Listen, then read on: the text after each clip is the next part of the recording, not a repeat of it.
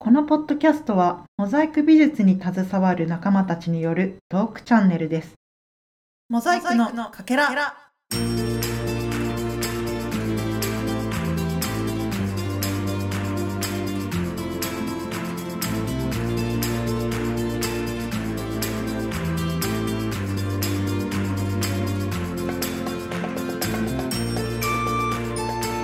今回は座談会をしたいと思います。はい、おパフ願パいしフパフます。はいっす。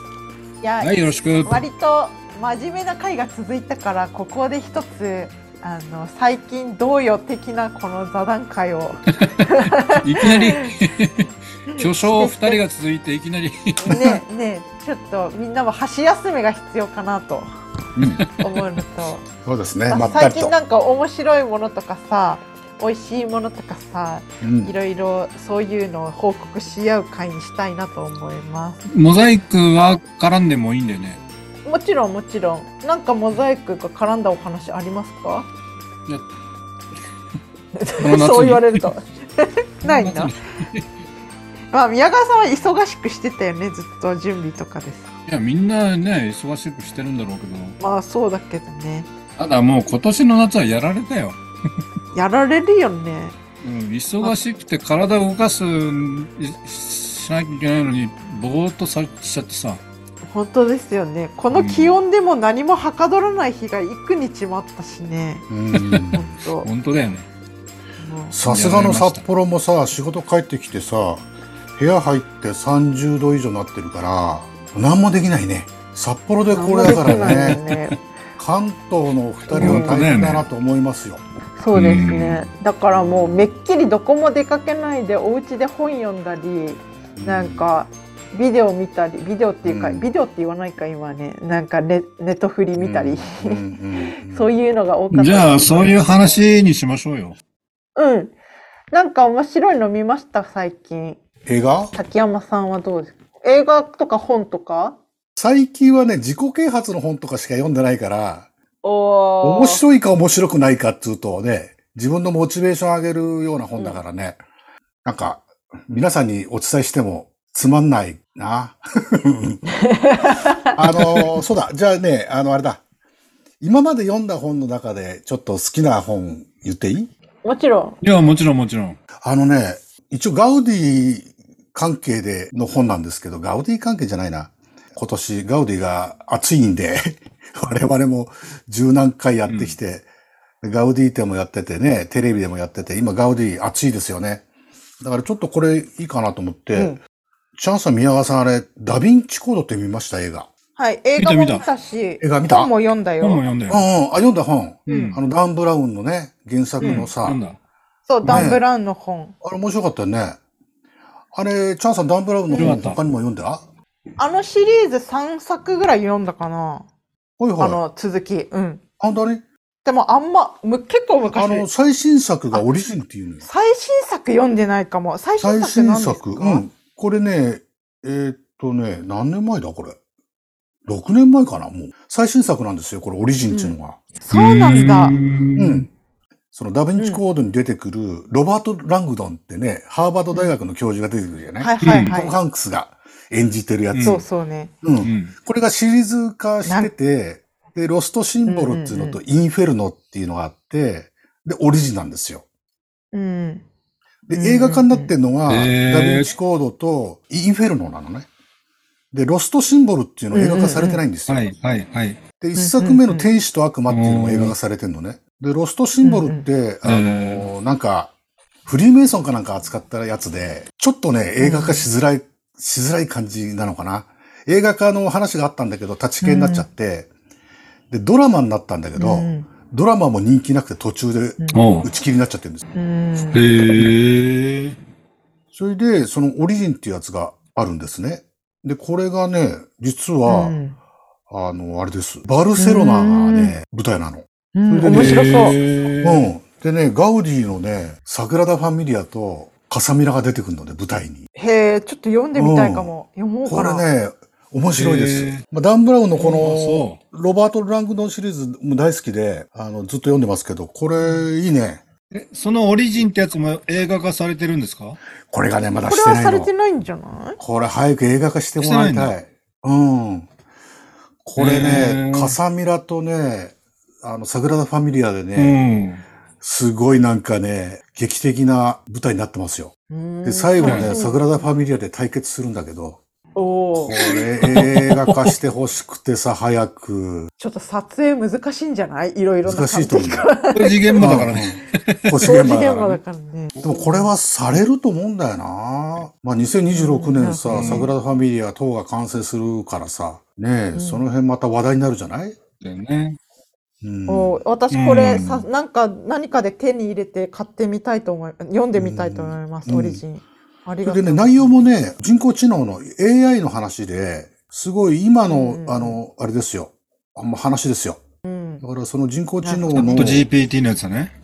そうそうそうそう。で、テーマが我々はどこから来たのか、どこへ行くのかっていうんで、まあ、人間の問いを深掘りしてるんだけど、それでね、このオリジンっていう題名はね、あの、ガウディさんのね、あの、有名な言葉があるんです。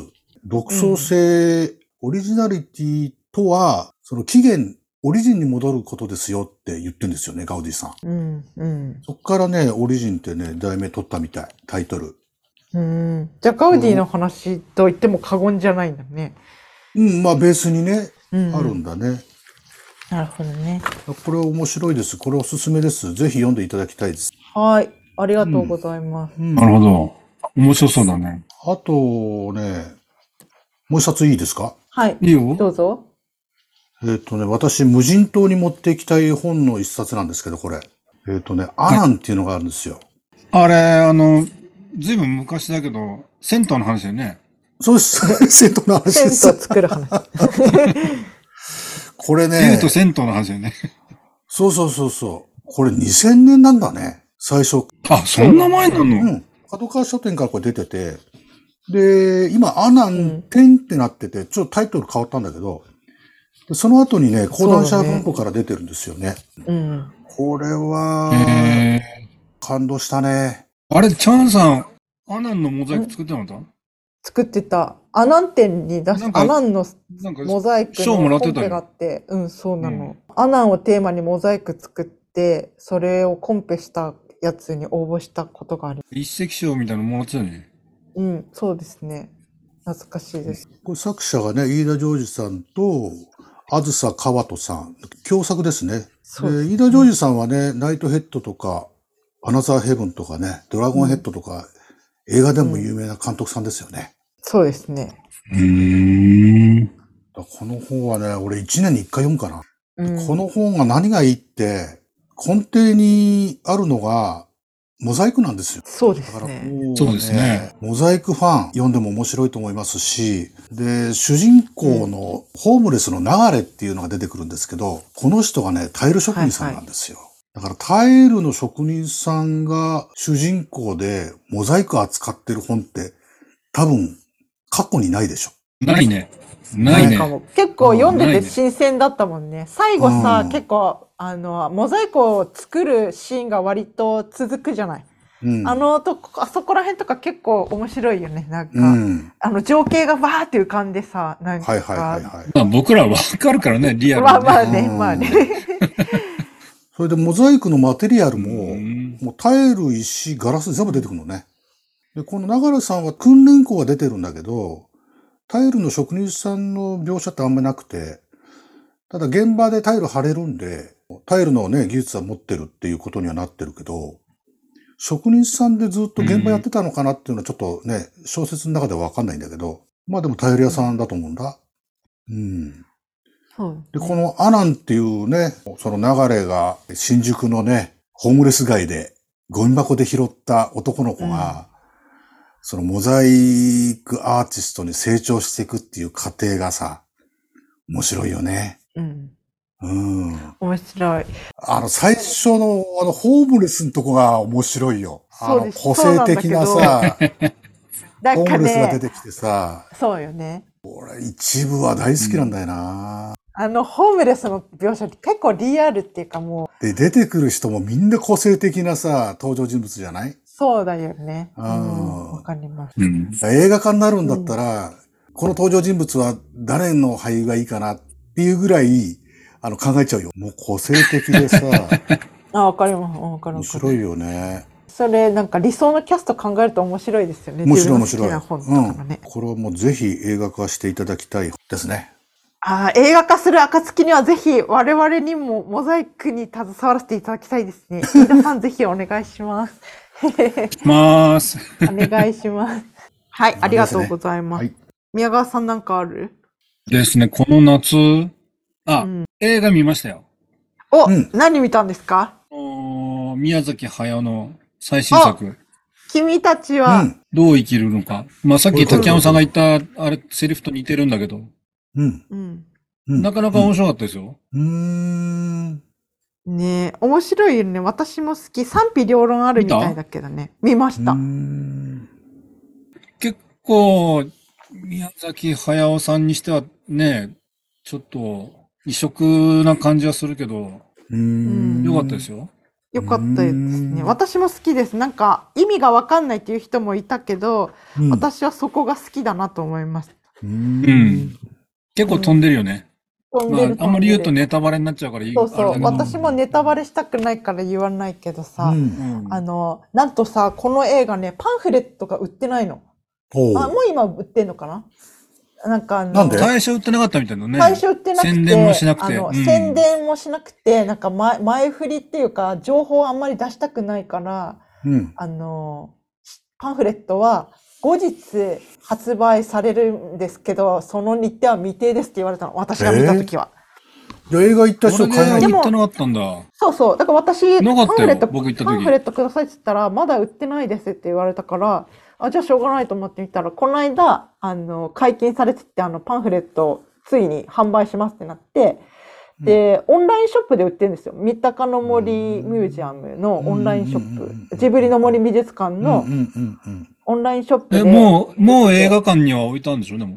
多分映画館にも売ってんじゃないかな。でも私へー映画館に行くのめんどくさかったから、まあもう一回映画見たいとは思うけど、あのパンフだけオンラインショップで買って、届く。え、なんでそんなめんどくさいことするんだろあ、だから情報を結構統制してたみたい。あの、いろいろね、あの、ストーリーとか、う。うん。あと、キャスト声優で誰使ってるとか、最初もう一切明かされなかったの。どんな話かとか。最初シークレットにしといて公開したわけ。そうそうそうそう。そであるある程度みんなが見た後にパンフレットも出すし、情報も解禁しますみたいな手法を取ったらしくって、なるほど、結構新い。しいやり方らしいです、映画としてあは。んま宣言もしてなかったよね。なんかい、うんいつの間にか急にまあそういう手法みたい集まって、うん、始まってうね。んまあでもそれで良かったと思う。だから私結構ネタバレされたくない派だから、まあそれはそれで新しい手法としていいんじゃないかなと思うう思います。ん。賛否両論なんだ。うん。まあちょっと、まあなんそうね。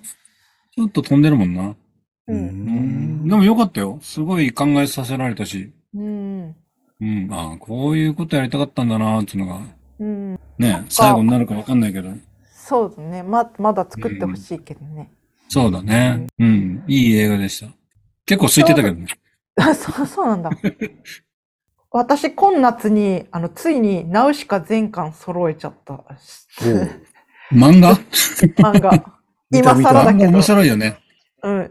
なんか漫画さ面、白いねかつて読んでたんだけど、全部忘れちゃってて、うんもう一回買い直したのと、あと、最近 Amazon でおすすめされた本があって、うん私割と Amazon でおすすめされた本結構気楽に買っちゃうんですよ。iPad の Kindle にワンクリックでもうダウンロードできちゃうわけ。おめ、ありがとうございます。お買い上げみたいな感じ で、即もう届くから、そ、それで結構夜中のああの頭パッパラパーの時とか何冊も買っちゃって、おいおいみたいな時があるんですけど、そのうちの一冊が、あの、ちょうど今話されたあの、君たちはどう生きるのかのうん映画の、あの、宮崎駿が、ちょっとあの、インスピレーションをもらったとされる本だったらしくて、私知らなかったんだけど、Amazon がおすすめしてきたって、面白そうだなと思って、クリックして読んでみたら、なんとその映画と割とリンクするうん導入で、結構面白いのね。まあ、ちょっともちろん違うところもあるんだけど、それが、なんかなん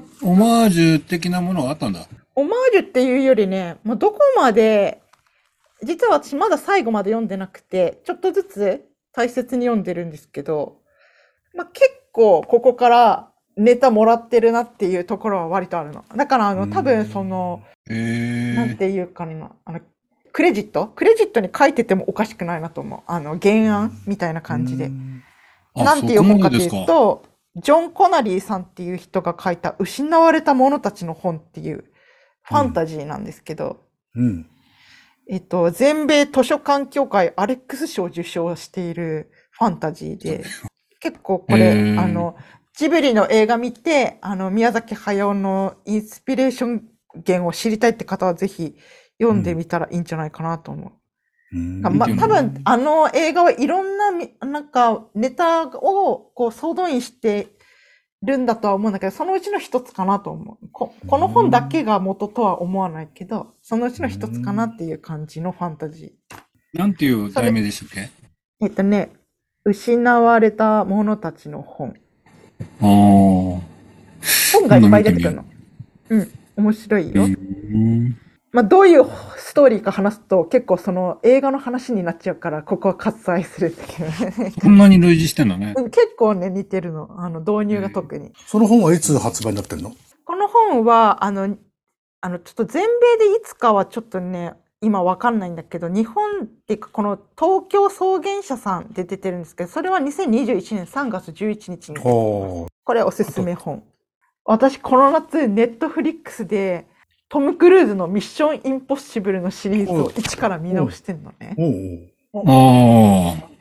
で、なんでかっていうと、面白いね今、最新作が映画館でやってるんですよ。うん。うん。で、結構それがさ、あの、一時期公開前に話題となってて、うん。なんで話題になったかっていうと、トム・クルーズが、これの新しいミッション・インポッシブルの映画のためにうん。来日したかったんだけど、うん。あの、ハリウッドの俳優たちが一斉にストを起こしてて、で、そのストにああ、参あっ加たね。うん。から、そんなのあの、日本に来れなかったのね。うん。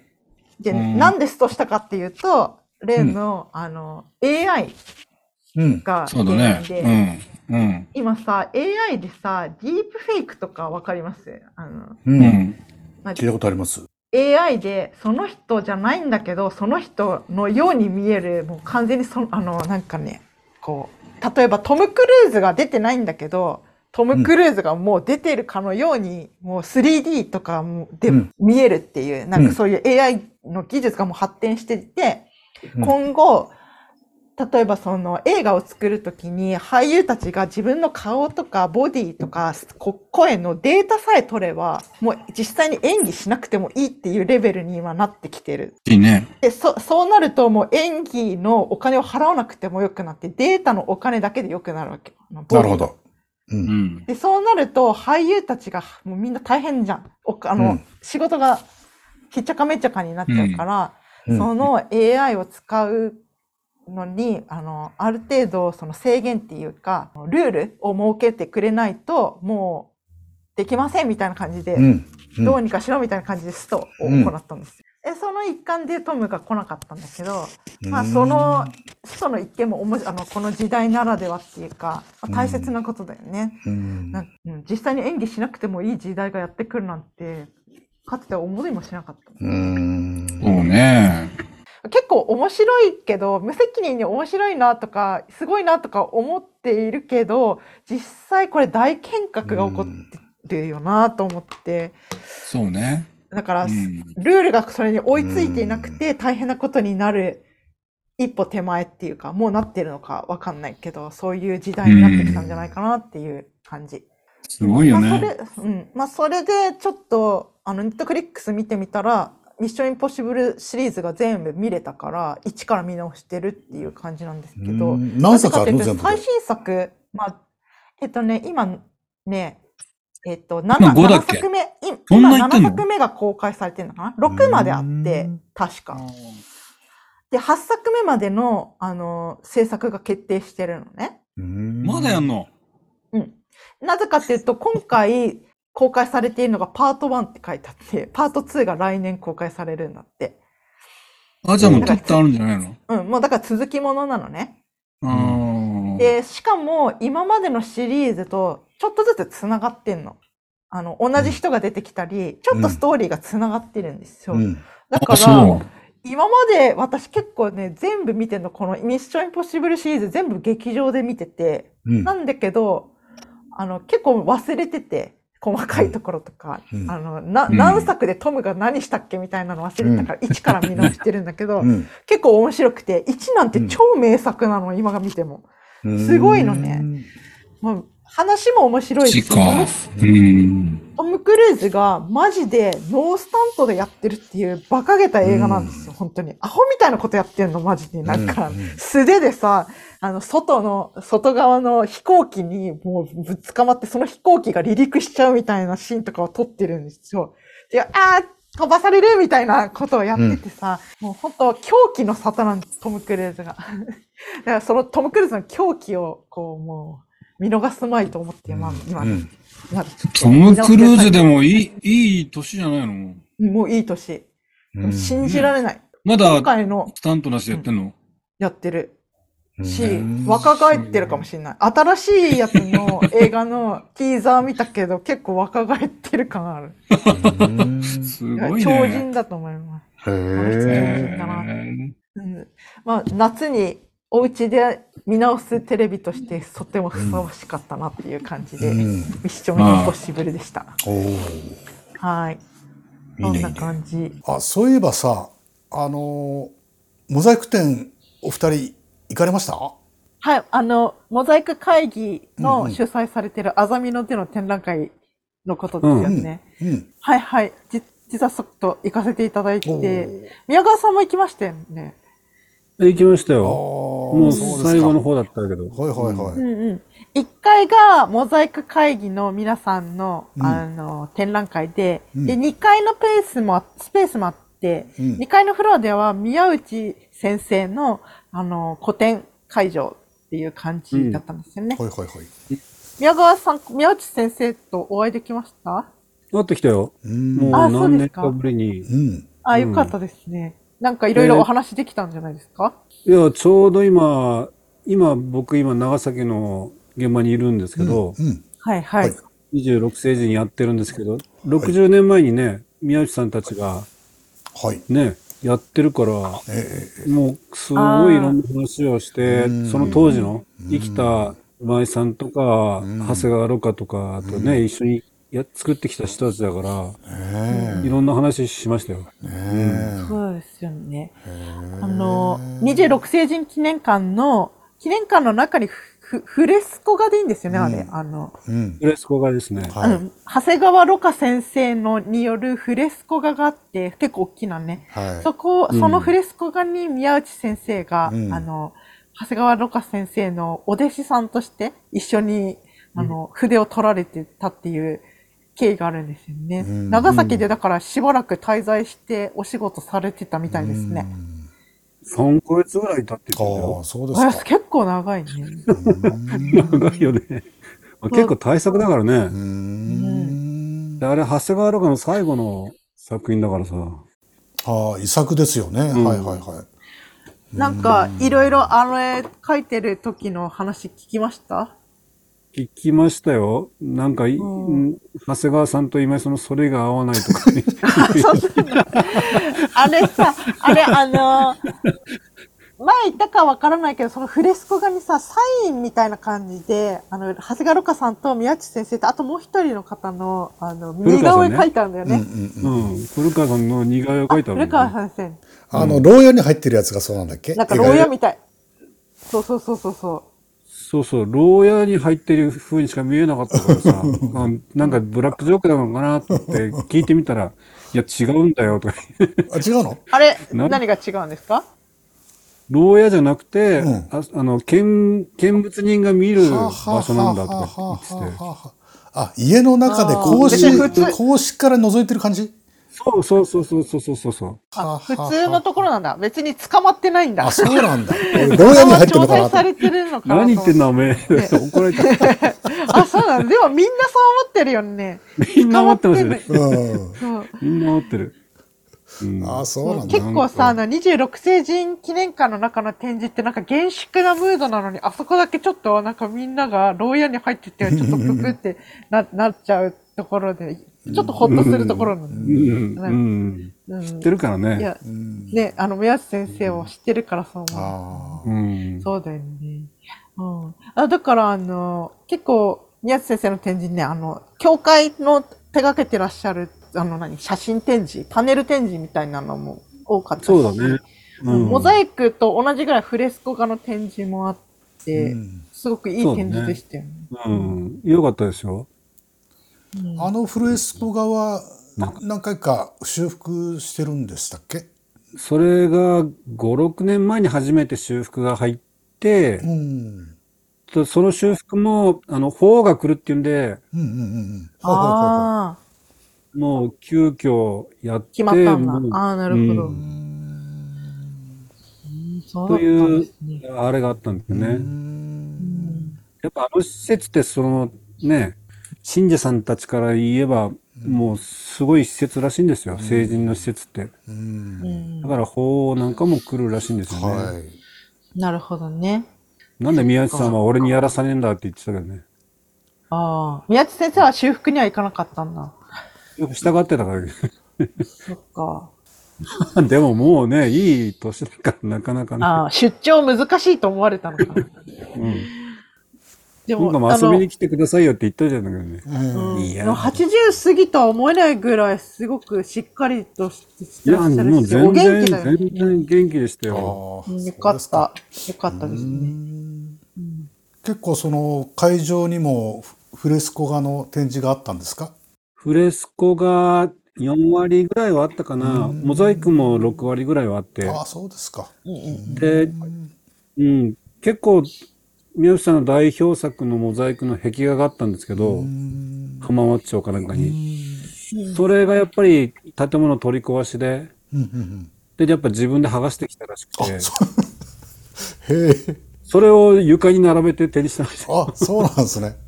へえ。うん。いや、どこもそうなんだな、みたいなふうに思って。なるほどねそうですか。いや、まあでも、本当素晴らしかったです。竹山さんも行かれたかったでしょううん見たかったですねちょと残念でしたねえ、そうです去よ年も見てないんでね。今、毎年やってるんでしたっけモザイク展って。モザイク展毎年やってるんじゃない毎年でも場所はそれぞれ違うでもコロナでしばらく。らくやってなかったんじゃないのああ、しまあそうかもね。ねえ、うんそうかも。まあ、来年もあるでしょうけど、宮内先生の個展はないかもね。でも今回宮内先生の個展が良かったから、はいよかこんったでなす風にね。なんか、あの、ん別会場で誰かの個展するっていうのはいいアイディアじゃないかなって私はい思いまや、す。いいと思うよ。橋村さんでありね、上さんであり。いろいろレジェンドがいらっしゃるから、はい。うんレジェンドの仕事を、あの、皆さんがご健在の間に、あの、し下の人たちに見せるっていうか、は見せてもらえるのはいいかなと思いました。いろんな本人からお話聞けるしね。うん。勉強になるしね。そうですよね。結構みんな素晴らしいですよ。